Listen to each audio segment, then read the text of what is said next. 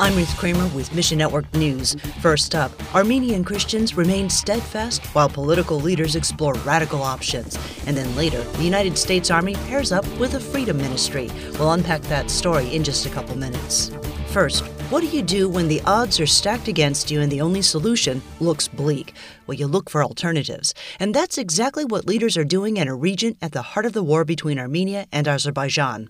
Pastor Haig Kherlopian works with the Voice of the Martyrs Canada. This region called Nagorno-Karabakh, but we call it Artsakh. It's a very indigenous Armenian location. You have churches dating back to the 4th century. In 2020, there was a 44-day war where Azerbaijan and jihadists from the Middle East led an assault, killing very innocent civilians using drones. Many war crimes took place, and they took the land from our people. Clashes continued despite a ceasefire, and mediation efforts increased at the end of March.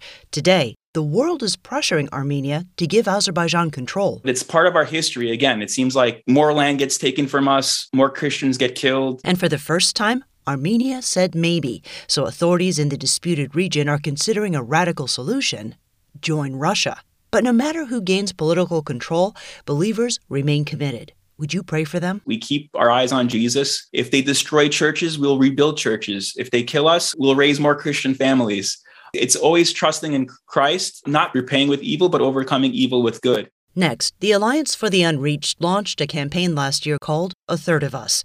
Many marked themselves with three lines, one set apart from the other two, and it symbolized roughly a third of the human population that has no access to knowledge about Jesus and his reign over all things. York Osbacher serves with Operation Mobilization and the Alliance for the Unreached. He says the campaign was designed to raise awareness about the unreached. But now, what else can people do? That answer is going to be different for each person, but there are lots of organizations and even your local church maybe involved in doing something specific to address this question, address this issue, this need for people to come in contact with the gospel. The Alliance for the Unreached is made up of many different organizations, each interacting with the unreached in different ways. Learn about them all at missionnews.org. Check them out. Find out what they do. Find out how your skills, abilities, your passions, what God's put on your heart, how God has wired you or built experiences into your life that could prepare you to be part of what one of those organizations is doing. And ask the Holy Spirit to guide you. Finally, despite increased attention in recent years, mental health struggles and stigma remain among United States veterans and active duty personnel. A 2014 study found nearly 1 in 4 active duty members showed signs of a mental health condition.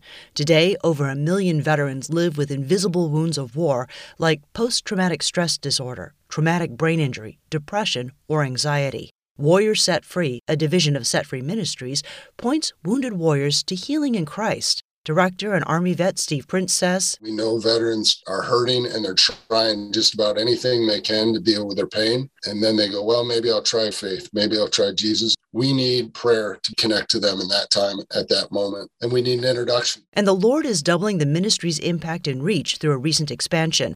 Along with a residential program for veterans, Warrior Set Free is partnering with the Army Chaplain Corps to help those on active duty. We will be training active duty chaplains on how to do what we do to bring freedom in Christ to active duty service members who are, just like veterans, at high risk for suicide. And Warriors Set Free needs help from prayer warriors. Please, please, please pray for these hurting veterans. Pray that God would move them to grow closer to Him and not try some of these other things that don't work.